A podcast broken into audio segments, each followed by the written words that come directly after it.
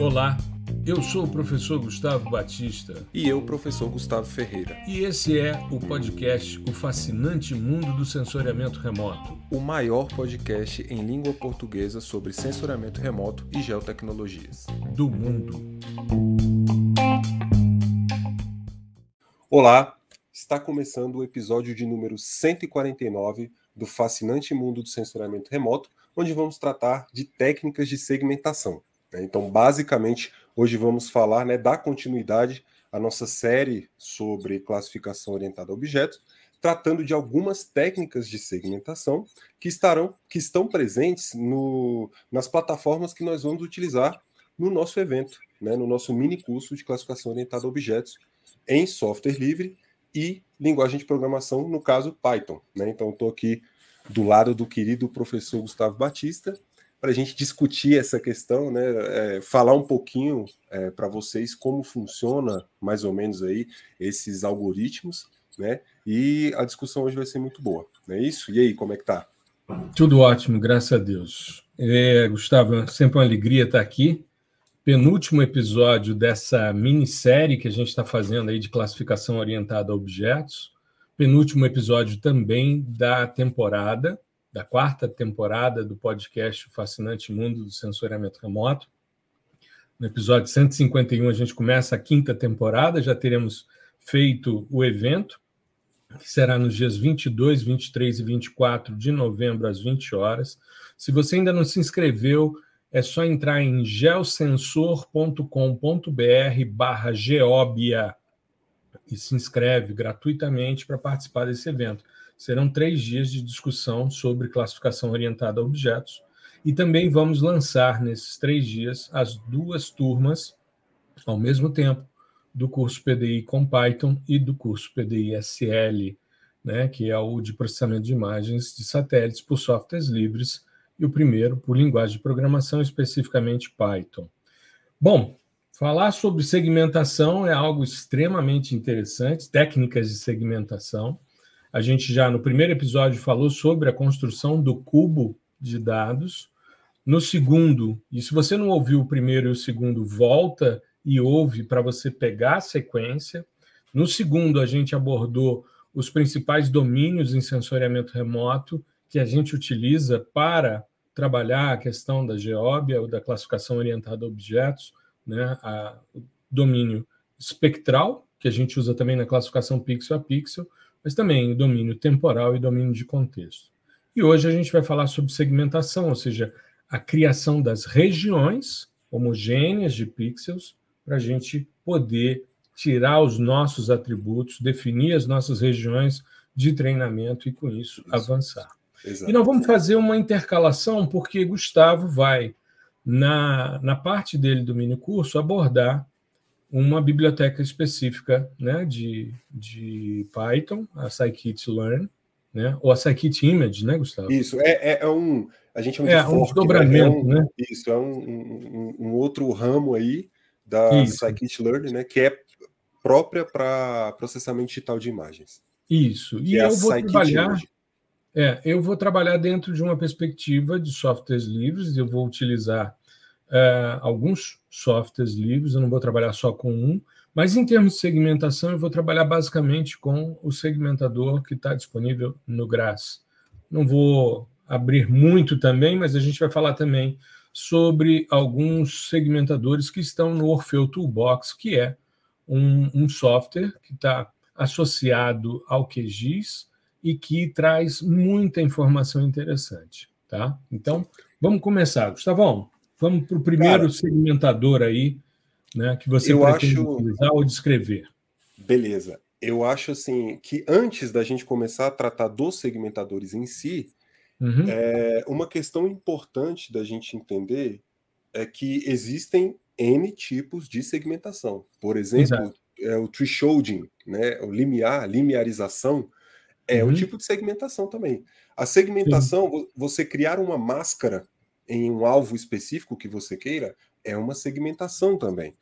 Né? Uhum. O, o caminhos, clusterização, inclusive a gente vai ver é, que tem muita coisa de clusterização aqui, é um tipo de segmentação também. Uhum. Tá? Então, O que, que acontece? Se, se a gente for é, jogar um olhar aqui mais lógico sobre esse assunto, a gente vai ver uhum. que a uhum. segmentação já é uma classificação em si, é um processo Exato. de classificação. Né? Uhum. Você está agrupando informações que você julga ser é, é, pertencentes ao mesmo grupo, né? É, que, ela tem, é, que elas são coesas em si, e está dando um rótulo a elas, né? não necessariamente dizendo que aquilo é uma floresta, aquilo é um, um é um rio, mas você está dizendo, uhum. ó, esse aqui é o objeto de número tal, aquele ali é o objeto de número tal. Você está é, é, atribuindo é, identificadores, né? Mas isso também Exato. É um processo de classificação. Uhum. E uma outra questão que eu ia colocar é que os segmentadores eles têm muito, muito, muito de teoria das cores. Eles trabalham nos espaços de cores.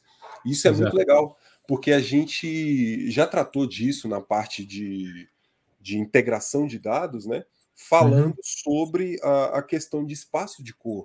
Então, nós temos assim quase infinitos espaços de cores, né? São espaços, entenda, espaços por espaços vetoriais mesmo. Então uhum. você pode colocar, é, transformar o seu dado que está num espaço geralmente RGB, né? Que ele é, vai gerar ali algo próximo de um cubo em termos de, de, figura geométrica, né? Porque nós temos um hexacone, é, você tem elipses também é, no espaço de cores. E a ideia é você pegar esses, esses elementos, essas componentes que seria o seu ponto, o seu pixel no R, no G e no B, e mapear por meio de uma transformação linear ou não. E aqui a uhum. gente já está tratando de um campo mais de álgebra, né? Então, Exato. você transforma, você mapeia esses dados, essas componentes, para um outro espaço vetorial. E lá, nesse outro espaço, elas podem é, ter ou não mais contraste. Né? Isso, isso é muito interessante, porque é, é, as medidas tomadas para segmentação, para criar os segmentos, elas basicamente elas são da ordem da cor, né? são distâncias entre é, esses elementos, né? entre essas componentes no espaço de cor, essa distância pode ser euclidiana, geralmente é euclidiana, né? Mahalanobis, enfim. Isso. Essa distância e a componente, a distância espacial, que é a uhum. distância é, é, calculada ali na sua imagem de fato. Então, se você tem uma imagem que tem é, uma área de contato que é muito evidente, uma borda muito evidente entre, por exemplo, uma floresta é, nativa e um solo exposto, ou uma área de, de é, desmatamento, você tem ali, naqueles pixels que estão próximos a essa área de contato, você tem uma distância em termos de espaço, né, distância espacial da sua imagem uhum. bem pequena entre o alvo de solo exposto, que vai ser a área desmatada, e a sua floresta. Então, basicamente, os segmentadores trabalham dentro da lógica dessas duas distâncias, tá? Calcular uhum. distância espacialmente falando e calcular distância dentro do espaço de cores, né? Que é um espaço, Isso. mas aqui quando a gente tra trata de espacialmente é a posição que o pixel ocupa na sua imagem. Né? Isso. E, verificar com isso, em função dessa distância dentro do espaço de cores, a similaridade Exatamente. com os vizinhos. Porque essa é uma questão bastante interessante. Aliás, boa parte dos segmentadores te permitem avaliar as distâncias em cruz ou nas oito direções preferenciais do pixel. Em cruz seria norte, sul, leste, oeste, ou seja, o pixel de cima, o pixel de baixo, da direita e da esquerda. E as oito você fazer né, as diagonais também, né? Você pegar uh, os pontos uh, colaterais, se a gente for pensar em termos de, de pontos Sim. cardeais, pontos colaterais, né? As oito direções preferenciais a partir de um pixel central. Então, essa noção ela é muito interessante, daí a classificação orientada a objetos, que também é entendida muitas vezes como classificação por regiões, né? Tem alguns autores mais antigos, mais clássicos, como o nosso amigo Brits, né? Ele falava no nosso livro de processamento de imagens que a gente publicou pelo CNPq, que é um, um sucesso, um case de sucesso, um e-book gratuito escrito pensando em graduação, né? Sim ele tem essa, essa pegada. E o Brits escreveu, ele encabeçou o, o capítulo de classificação por regiões. Porque a lógica, para quem vem da, da fotointerpretação, a lógica das regiões homólogas, das zonas homólogas, similares, elas são bastante interessantes. Então, você precisa, normalmente, nessas análises, buscar a compreensão da similaridade que existe entre o pixel e os seus vizinhos, né? e os limiares. E aí entra uma questão que eu acho extremamente interessante, que é o teste desses limiares. Por quê? Porque ah, não existe é, algo de bolo previamente estabelecido. Tem gente que fala: ah, eu vou usar uma distância que seja o tamanho do pixel. Ah, eu vou usar duas vezes o tamanho do pixel. Ah, eu vou usar metade do. Cara, é método heurístico, é tentativa e erro. Exatamente. Né? É tentativa Exatamente. e erro, você vai sempre testar, e é por isso que é importante você testar os segmentadores que lhe dão mais conforto em termos de trabalho, mas que também te dão retorno. Por exemplo, para o nosso evento, eu estava testando o Min Shift, né? que é um dos segmentadores que está dentro do Orfeu Toolbox, que é um sistema multitarefas, e é, ele, ele se baseia né, nessas questões que a gente salientou, e como parâmetros, a gente tem ali o, o, a definição de um raio espacial. Esse raio ele vai definir essa vizinhança. Então a gente normalmente pensa aí em termos de pixels para a gente ter uma noção de quanto de raio a gente vai ter, né? Ali. Uh, um, um, um range de raio que vai definir também né, as unidades é, de radiometria, os, as relações espectrais dentro desse espaço multiespectral. E aí eu saí testando. Eu comecei com 20 metros para nosso, nosso dado que a gente é, vai utilizar, está né, tá tudo reamostrado para 20 metros, em função dos diversos dados, enfim, dando alguns spoilers aqui do que a gente vai fazer. Aí comecei com 20, é, com 40, o dobro, né? 40 metros, depois 20, depois 20 para o, o range, né, o raio de range e o tamanho mínimo né, de uma região, ou seja, em unidades de pixels, qual seria a menor quantidade de pixels que eu queria. E eu fui alterando isso: 40, 20, 20, 60, 40, 40, e aí fui, né? E à medida em que você vai aumentando isso, vai aumentando o tempo de, de processamento, e, e a diferença em termos de resultado não é significativa.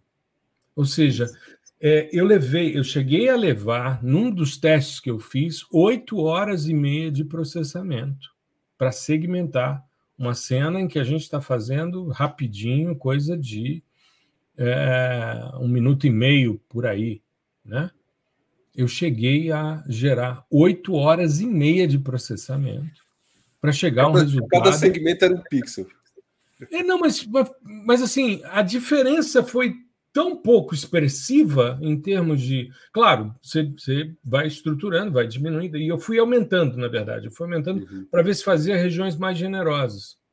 E o resultado não foi tão interessante. Então, sim, sim. eu Aí, mas é, é, importante você fazer esses testes para saber Exatamente. como proceder, né? Com o teu conjunto de dados. E o que é pior, essa regra ela serve para o teu cubo de dados ali. Não necessariamente vai se aplicar ao próximo. Então, é sempre importante você estar tá testando essas questões. Né? E, e essa, essa, essa lógica ela é muito bacana né? de, de você se aproximar da, do interpretador, do fotointerpretador, né? É. E de tentativa e erro também, de conhecer o contexto que a sua cena está inserida, né? o contexto espacial e tal, uhum. porque o, a área de segmentação, como a gente já disse outras vezes, ela não é, é exclusiva das geotecnologias, né? ela já, uhum. já, já tem um passado, vamos dizer assim, em aplicações generalistas. Eu posso pegar uma fotografia aqui nossa, né, um, frame desse, desse vídeo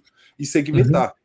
Uhum. Exato. E, e qual, qual é a grande área a que pertence a segmentação? É a visão computacional. Exato. Que, assim, a grosso modo, bem grosso modo, é os seres humanos eles são muito bons em enxergar padrões em imagens. Né? A gente sabe. Desde que sejam contrastantes, né? Sim, a gente sabe, por exemplo, identificar. É, pega uma foto de gato, a gente sabe que é um gato. Pega uma foto de cachorro, a gente sabe que é um cachorro. Para o computador, isso é muito mais difícil, né? Porque uhum. para o computador tudo aquilo é resumido em números. Para a gente não. É resumido em contexto, né? Em, uhum. em cores, em texturas, em outros atributos. Né? Atributos e... de interpretação visual e, mesmo, né? Exatamente, forma, toda aquela coisa. E uhum. a ideia é tentar colocar esses atributos, né? É, tentar fazer com que o computador leve em consideração também esses atributos para enxergar padrões parecidos com o nosso. Uhum. E por isso que é tão difícil. Por isso que você tem que testar tanto né? Uma coisa que parece óbvia para você, você vê um pivô de irrigação, você, putz, isso aqui é um pivô. Mas Exato. quando você coloca no computador, aí ele vai traçar ali uma reta no meio do seu pivô que não existe, ele Exato. vai dividir de N formas, parecer uma pizza, né, cheia de fatias. Isso. Mas você quer o pivô. E quando ele faz, quando ele faz contornos concêntricos? É, exatamente. Fala, mas por que isso, de né? anel. É, exato. Mas é, é, isso é, é, a parametrização que, que vai dar o, o, o atributo correto para o computador conseguir é, enxergar, né, entre muitas aspas, o mesmo padrão que a gente Exato. consegue. Né? A gente tem essa Inclusive, facilidade. Esse aspecto Sim. que você salientou de visão computacional, só para não perder esse gancho, é, um dos centros que mais se destacou, inclusive foi responsável pela elaboração do projeto Interimage, né, é o Laboratório de Visão Computacional da PUC do Rio. Uhum. Os caras, dentro do departamento de engenharia elétrica, os caras trabalhando com classificação orientada a objeto para dados de sensoriamento. E foi um dos sistemas, eles, inclusive, em conjunto com o pessoal do INPE, eles é, foi um dos, um dos sistemas que mais avançou nessa linha em termos de pesquisa no Brasil. E era um laboratório, é até hoje um laboratório de visão computacional. O Interimage eu andei olhando, ele está fora, os caras não estão mais disponibilizando e tal é, havia uma limitação de tamanho, mas existe agora o Intercloud, que eles estão incentivando a utilização do processamento em nuvem para esse tipo de, de discussão. E, e, é muito interessante essa, essa lógica, por quê? Porque uma das linhas de pesquisa desse laboratório é processamento de dados, sensoriamento remoto para é, a classificação orientada a objetos. Pois é, e é, legal. É, é, legal a gente ver a, a evolução né, que chegou esse, essas técnicas, que, por exemplo, a gente vai falar aqui de técnicas que são é, até um pouco mais clássicas, né? Por exemplo, uhum. os algoritmos que eu vou falar aqui, eles datam de 2002, 2004, 2010 no máximo, né? Só que uhum. hoje você já tem, por exemplo, o, o, o incremento do deep learning, né? Redes convolucionais gerando segmentos também. Então, uhum. É, a, a, ideia é mostrar como funcionam esses algoritmos mais clássicos, né? E, e, de mais fácil implementação, justamente porque são mais clássicos, eles estão aí na praça há mais tempo. Então, é, por exemplo, na Scikit Image, né, na biblioteca aqui que eu, que eu vou utilizar no evento, e também de onde vieram aqui os três algoritmos que eu listei, é, uhum. tudo é muito fácil de utilizar, porque eles, eles pegam muito desses algoritmos que são mais clássicos. Né? Agora, isso não, não significa que você tem que parar aí. Você hum. pode fazer uma análise, inclusive, de segmentadores e ver, dentro dos mais clássicos, quais são aqueles que, que performam melhor no seu dado, ou se é o caso de você ir para um deep learning, né, para redes neurais convolucionais, para esse tipo de, de, de procedimento. Uhum. E entrando no algoritmo em si, o primeiro que eu vou falar aqui, ele chama Quick Shift. Né? E basic, basicamente, o que, que ele faz? O Quick Shift é um algoritmo né, de, de é utilizado muito para busca, né? E a ideia é clusterizar o meu conjunto de dados com base nesse algoritmo. Só que o meu conjunto de dados ele vai estar disposto em um espaço de cores bidimensional, um espaço uhum. x, XY, né? E o, o, engraçado também é que, pesquisando né, sobre segmentadores e tal, a gente a, acaba achando umas curiosidades. Quem define esses espaços de cores é uma comissão. Existe uma comissão internacional chama CIE, é, é C-I-E. É em, é em, francês, né? Chama é Comissão Internacional de Iluminação. Então, você eles têm um código para cada espaço. Tem lá, é. espaço é. tal, é o CIE, número tal, tal, tal. Exato. Porque o CIE, é, o, o, meu orientador de doutorado, Madeira Neto, ele na tese dele ele trabalhou com cor de solo a partir ah, dos dados radiométricos. E ele utilizava esse padrão porque ele é, ele é o único sistema de cores que tem comprimento de onda dominante uhum. dentro da estruturação. Então, como a gente trabalha dentro de, uma, de um, um, espaço de cores, você conhecer o comprimento de onda dominante é fundamental, porque a cor ela se manifesta. A cor ela tem uma, uma questão de uh, percepção visual.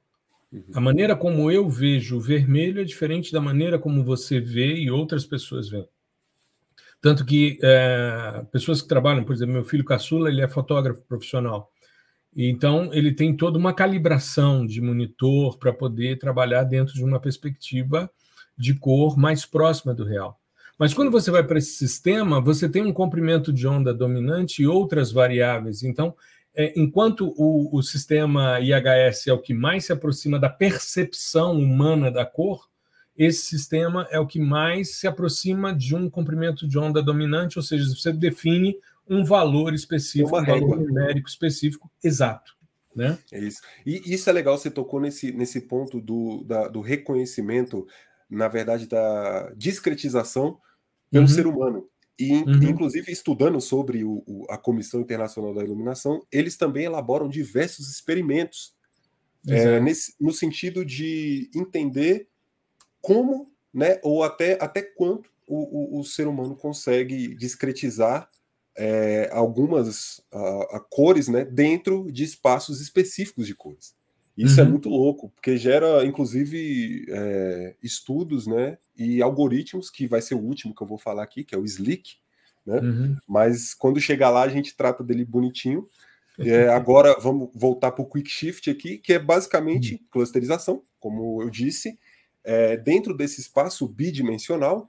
E aqui a gente vê novamente aquilo que eu falei no início: é, é como se fosse um, um, a parametrização desses é, segmentadores é como se fosse um cabo de guerra. Distância espacial, distância de cor. Distância, quem vai imperar?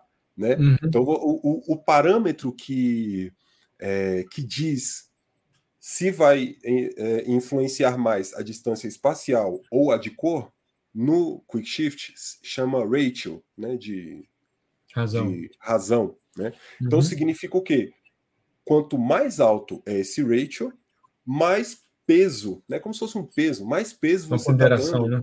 Isso, maior a ponderação para o espaço de cores em relação ao espaço é, é, da sua imagem, né? A uhum. localização dos pixels. E além, além desse parâmetro, eu elenquei aqui para cada função os, os principais parâmetros, né? Além do parâmetro ratio, você tem um kernel size, que é um, um, o tamanho do kernel utilizado, né, que você pode passar nesse, dentro do, do, do seu conjunto de imagens, um kernel gaussiano para suavização, uhum. né? E aí o, o, o, tamanho desse kernel é dado pelo kernel size, né? E, é, aliás, uma coisa interessante, Gustavo, Sim. é que quase todo segmentador, aliás, se bobear todos, eles têm uma característica muito interessante de varrer a imagem como um, um operador kernel. Isso. Né? Ele, vai, ele vai verificando, porque eles trabalham também muito é, sob a lógica da iteração, né? Então, que, que é basicamente você varrer ali uma, uma coleção, um, um, um conjunto de dados executando certas operações, né? Então, uhum. tem muito disso. E esse kernel size, ele opera em conjunto com outro também que chama sigma, né? que também uhum. é, é, é, um parâmetro desse kernel gaussiano, né? E, e quando você colo não coloca nada ou deixa zero né, no, no sigma, ele tira a suavização. E, por outro lado, o kernel size, quanto maior esse kernel size, menos é, objetos você cria, menos segmentos você cria. Né? Porque, é claro, se você suaviza demais, você começa a, a generalizar os seus alvos. Né? Então, tudo uhum. vai ficar muito parecido. E aí você acaba criando menos clusters, né? Menos aqui clusters também podem ser entendidos como segmentos, objetos, superpixels, né? Então a gente vai sempre falando é, dessas termina, é, terminologias aí que significam na, na, na prática a mesma coisa. Uhum. Né? Maravilha. E basicamente é isso, do Quick Shift. Bom, é, eu vou falar aqui sobre o crescimento de regiões, que é o sistema utilizado pelo segmentador do GRAS. Né? Ele é bem simples em termos de, de definição, né? ele tem parâmetros específicos, mas ele é um algoritmo de segmentação que vai examinando de forma sequencial todos os segmentos que existem a partir de um dado raster.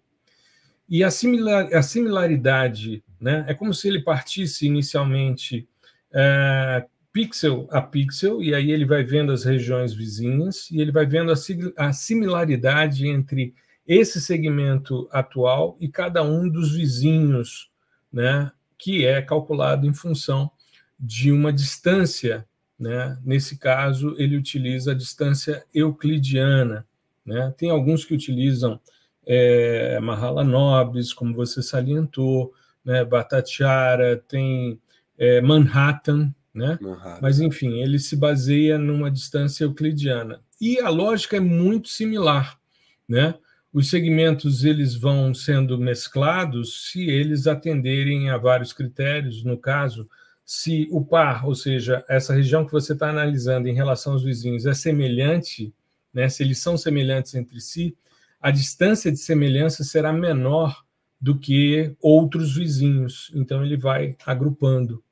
E essa similaridade, ela deve ser inferior ao threshold, né, o limite de entrada. Então normalmente você define, né, esse limiar. Só que nesse algoritmo em específico, a variação do threshold é de 0 a 1. Um, e ele, por default, vem em meio.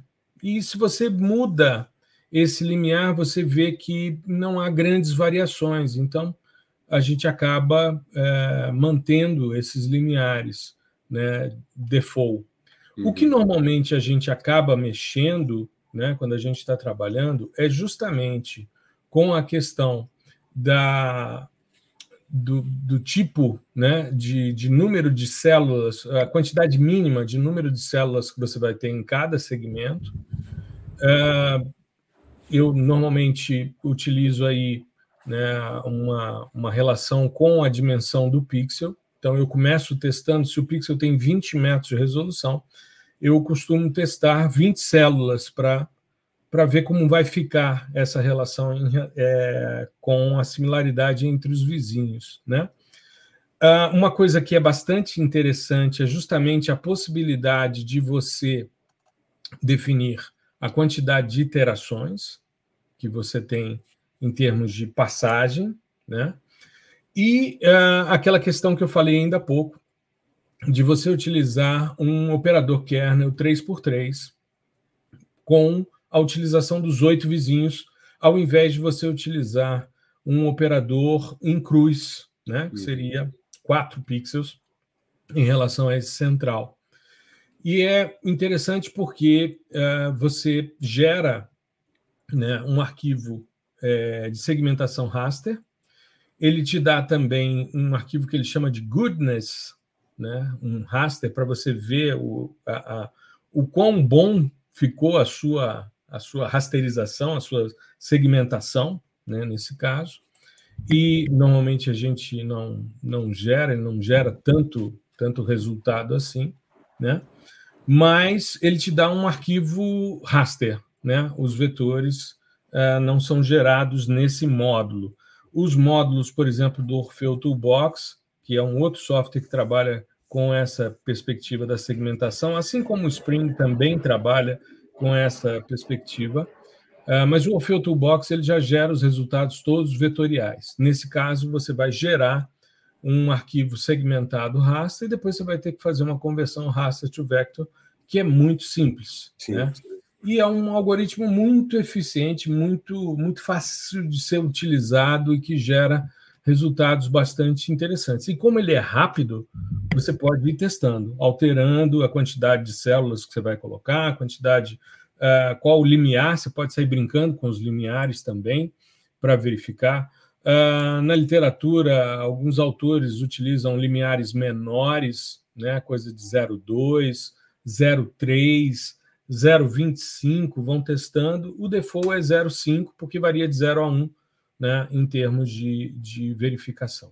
Uma coisa que eu sugiro é que você anote no seu arquivo que você está gerando uh, os parâmetros que você utilizou na segmentação, porque às vezes isso você vai fazer é vários testes e é interessante você ter isso guardado no nome do arquivo para você saber, não, o que ficou mais interessante é esse, porque eu usei esses parâmetros. Então você acaba é, tendo isso no nome do, do arquivo e fica bem interessante essa verificação.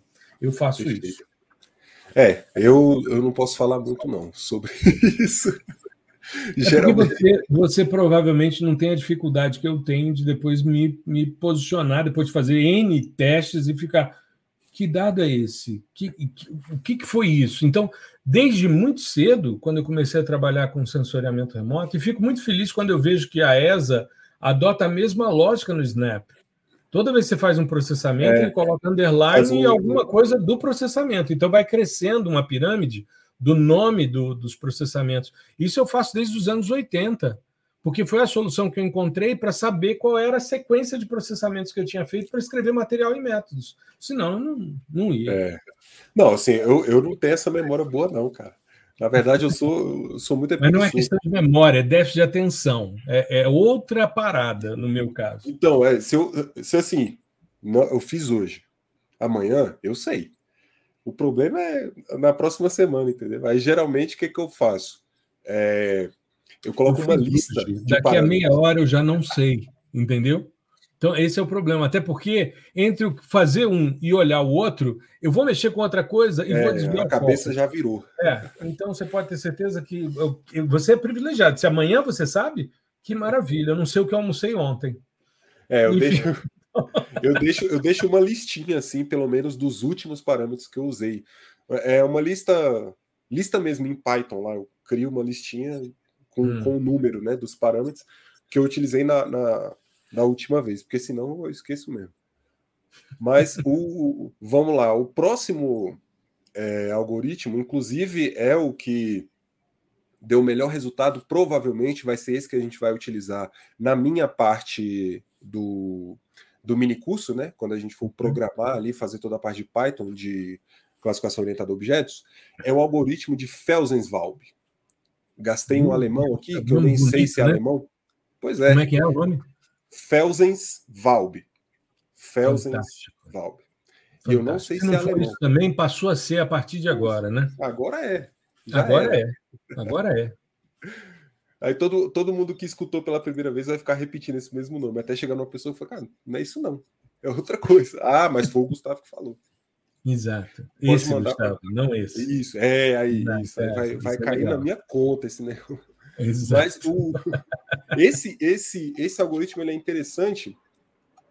Ele foge um pouquinho da regra, mas não muito, porque a clusterização que ele faz é, é baseada em grafos, né? Nos grafos desse cara, o Felsenswald. E hum.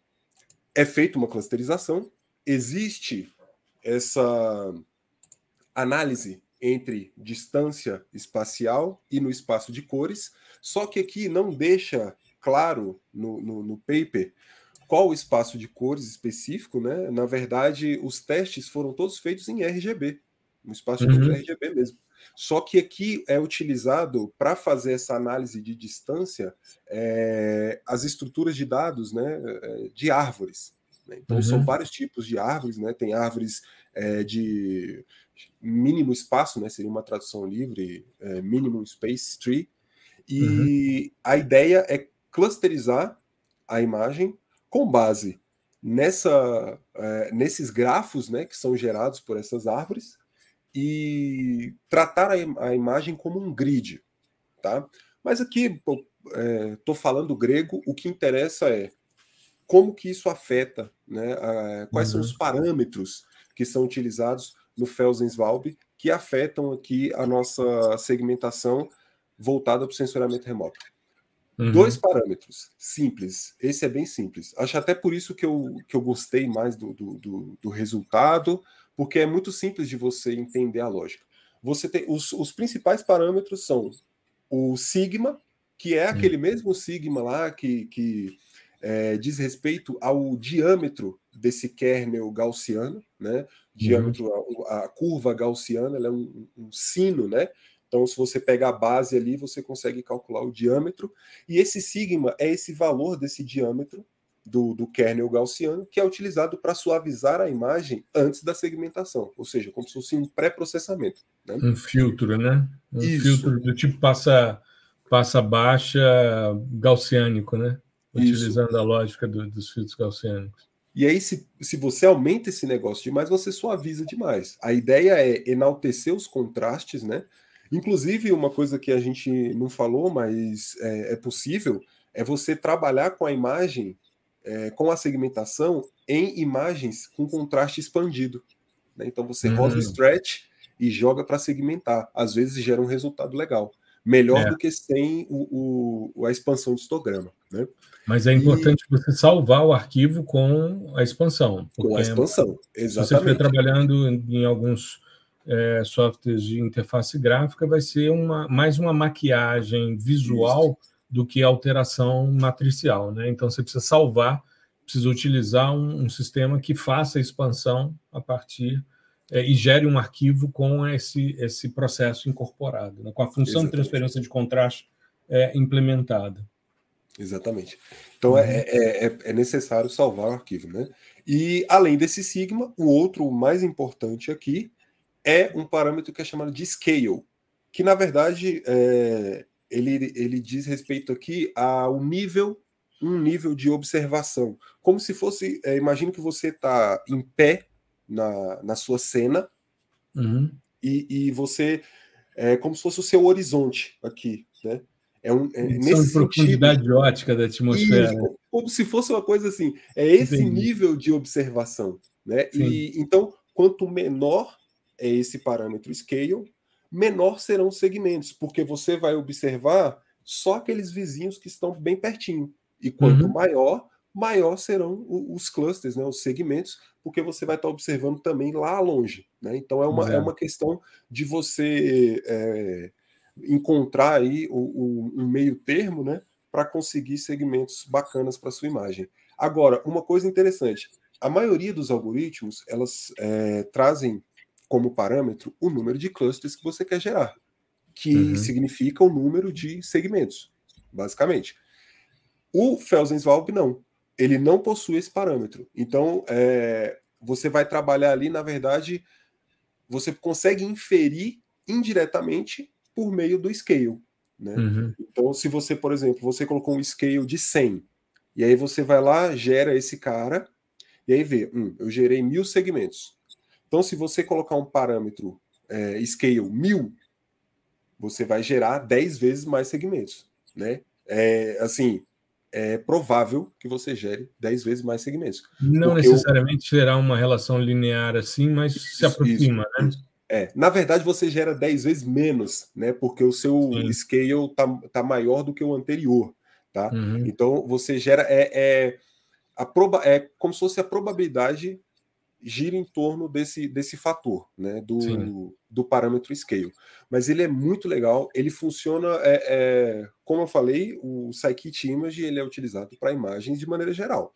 Uhum. Mas para aplicações de sensoramento remoto com imagens de média resolução, né, que é o caso a gente vai usar 20 metros, né, e em contexto é, mais voltado para vegetação, cultivo e, é, por exemplo, com pouca feição mais natural, ele funciona muito bem. Uhum. Né? ele tem um, uma performance muito boa. É claro que se você exagerar nos parâmetros, ele começa a, a, ficar muito doido, mas a gente vai ver que tem uns resultados muito legais e eu vou mostrar para vocês no mini curso. É, eu acho que a gente. Eu, eu testei dois, né? Eu falei aí uhum. do, do. Ah, é verdade. É. Você testou dois e eu testei três. Né? É, não, mas o, o que, que acontece? É porque o, o Mean Shift ele é um, um um dos mais usuais pela facilidade. Só que ele chega normalmente, ele gera muitos, muitos segmentos, é, utilizando parâmetros similares ao que você utilizaria no crescimento de regiões, né? Sim. E eu optei por trabalhar aí com em torno de 2.600 segmentos, enquanto que com o MinShift eu tinha 14 mil segmentos. Você tem muito mais pedacinhos. É claro que fica mais é, homogêneo né, o segmento, e com isso você tem essa, essa possibilidade. Agora, uma coisa interessante, eu queria primeiro resgatar, eu falei sobre profundidade ótica da atmosfera, isso é um parâmetro que a gente usa quando a gente está fazendo correção atmosférica com modelos é, de transferência radiativa. É justamente o quanto você enxerga né, num horizonte plano, quantos quilômetros você vê à sua frente numa atmosfera menos turva. Por isso que eu usei Sim. essa, essa é. comparação só para a audiência saber do Sim. que a gente está falando e não achar que é doideira. É, e uma outra coisa que é interessante é que existe também, uma, além da, da segmentação, existe a possibilidade de você depois pós-processar a, a, a, segmentação. Né? Eu sim, fico sim. confundindo segmentação com classificação é, na hora de falar. Né? Hoje mesmo estou aqui pensando nessa questão que é você, de certa forma, mesclar algumas regiões, e é interessante porque você vai ter, normalmente, nos algoritmos que trabalham essas questões, a noção de peso para homogeneidade espectral, que seria esse espaço de cores que você se referiu, assim como o peso para homogeneidade espacial. Então, você teria uma. E aí a gente pega o episódio passado, né? A dimensão espacial ou de contexto, e a dimensão espectral, que são dois elementos extremamente importantes quando a gente está fazendo. Esse tipo de análise. Né? Eu, eu acho que, para fechar, a gente pode uhum. falar, é, eu posso falar aqui de um dos mais importantes é, algoritmos assim de segmentação é, e do, do, dos mais legais também de se entender, que é o Slick, que também está uhum. presente lá na Scikit Image, né? Uhum. É, na verdade, é SK Image, mas é Scikit Image no, quando você tira do, da abreviação.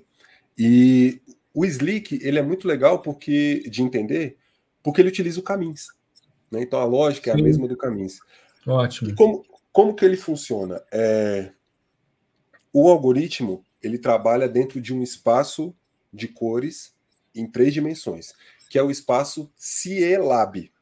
CIE vem da Comissão Internacional de Iluminação. Uhum. E LAB são as três componentes geradas por esse espaço. L é de é, luminância, né? Luminescência, luminosidade. Uhum. E aí uhum. tem a componente A e a componente B. Uhum. Esse espaço ele é gerado por uma transformação não linear. Né? É diferente do, do, dos outros, a HSV, HSI e tal, que são gerados por uma transformação linear. Então esse é um uhum. pouquinho mais custoso, de gerar, mas ele evidencia muito mais contrastes, principalmente dentro da, da área do visível. Né? Uhum. Então, que é onde o, os seres humanos costumam ter é, maior dificuldade em separar alguns, uh, algumas cores né, em, certos, em certos pontos. Então, quando você uh, calcula a distância euclidiana entre dois pontos no espaço Cielab, ela é muito maior do que desses mesmos dois pontos no RGB. No RGB, ela, ela é quase zero. E no Cielab, ela é muito maior. Então, ela uhum. amplia bastante o contraste. E aí, qual é a ideia do Slick? É utilizar da lógica do Caminhos, inclusive o I do Slick é, é de iteração, né, de iterativo, assim como o Caminhos é um algoritmo iterativo. Uhum. E que é o seguinte: é, trabalhar com esse cabinho de guerra entre homogeneidade espacial e espaço de cores, tendo um parâmetro que, na verdade, é uma variável da equação, né? O, o, o Slick, ele acho que são, são três equações, duas de distância e uma que é essa de ponderação. E esse parâmetro, essa variável é chamada de M, mas nos softwares e na, na, em Python é o compactness. Significa o quê? Quanto maior é esse compactness, né, ele controla basicamente a influência da distância espacial. Quanto maior o m, mais compacto é o, super, o superpixel, ou seja, mais quadrado. Compacto aqui é quadrado. Significa o quê? Se você jogar o, o compactness lá para cima, quando você der o display dos do, do seus segmentos, vai estar tá um grid regular, uhum. bonitinho, né? Uhum. E aí, quando você vai diminuindo esse cara, você diminui a influência espacial e aumenta a influência da distância do espaço de cores. Uhum. Né? E aí, dentro desse espaço, se elab. E com Legal. isso, você vai criando, vai é, é, como se você estivesse talhando esse quadrado até ele virar um segmento né, que seja satisfatório para o seu, é, seu trabalho. Então, ele uhum. tem basicamente o, os parâmetros, né? É, são o número de segmentos, que é o número de clusters, né? esse compactness, que é o parâmetro, a variável m, e o sigma também, que é, é, existe aqui em todos, que é aquela questão de você suavizar a imagem com um kernel gaussiano, né, uhum. antes de segmentar. Então, se você coloca zero, ele não suaviza. Então, é basicamente isso. Mas é muito legal que é a mesma lógica. Então, conforme você vai iterando, ele vai talhando essa área, eh, essas bordas, até chegar naquela bordinha específica que você está querendo para o seu segmento. Isso é Perfeito. muito legal.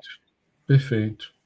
E a gente tem também a possibilidade de fazer a segmentação manual é. que é usar o processo da fotointerpretação tradicional, né?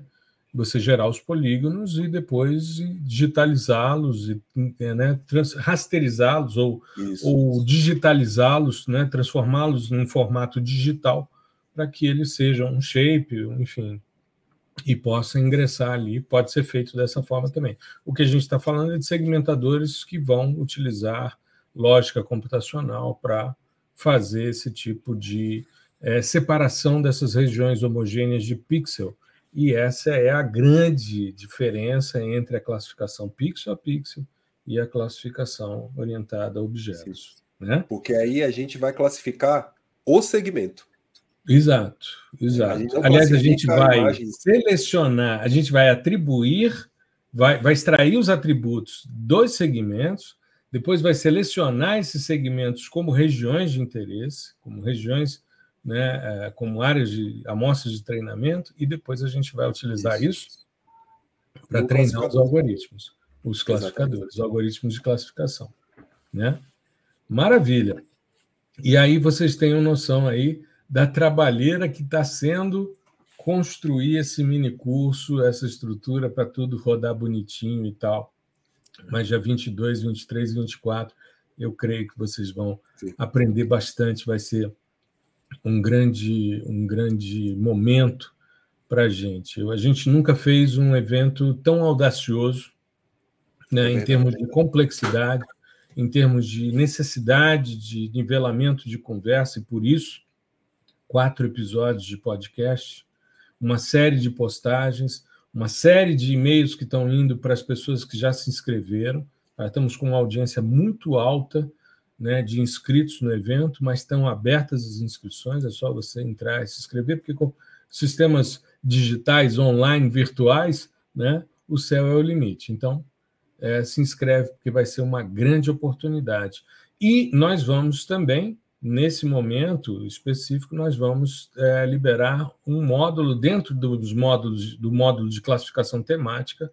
Nós vamos liberar algumas aulas de classificação orientada a objetos, tanto no curso PDI-SL como no PDI com Python, Exatamente. além da incorporação do mini curso, que normalmente os eventos que a gente faz, a gente coloca nas áreas de material adicional dos cursos. Não é isso? Então, tanto a teoria quanto a prática, né, para os dois cursos, Uhum. Vai, vai, a gente vai colocar ali como aulas, né? Então vai gravar numa estruturinha, na, aliás, naquela estruturinha que quem já é, é estudante está acostumado, uhum. além do mini curso também. Uma coisa legal que o pessoal costuma me perguntar muito no.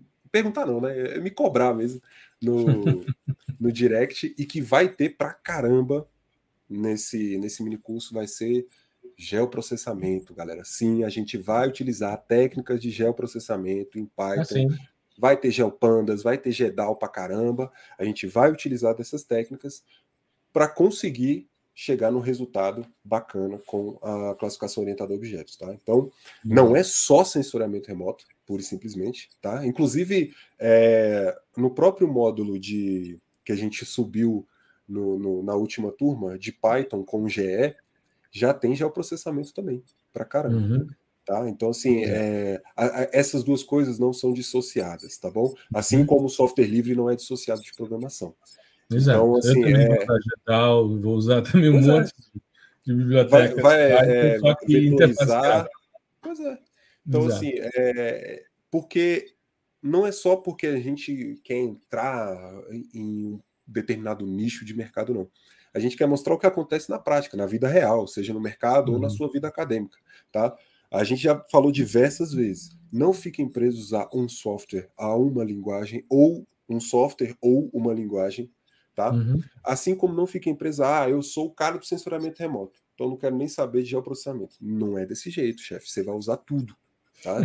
Você vai usar, assim, vai ser cobrado coisas de você que você nunca ouviu falar na sua vida e você vai é. ter que correr atrás.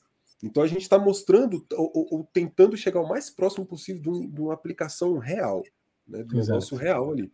Então vai Exato. ter geoprocessamento, vai ter geopandas, pode ter certeza que vocês vão é, aprender bastante assim também essa vertente do geoprocessamento. Maravilha. É isso aí, Gustavão.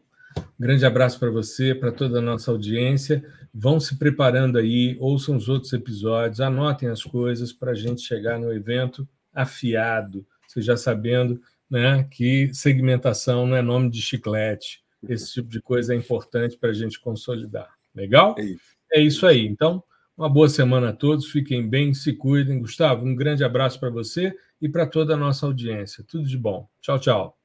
É isso, um abraço, um abraço a todos, um abraço, professor, e tchau, tchau, até mais.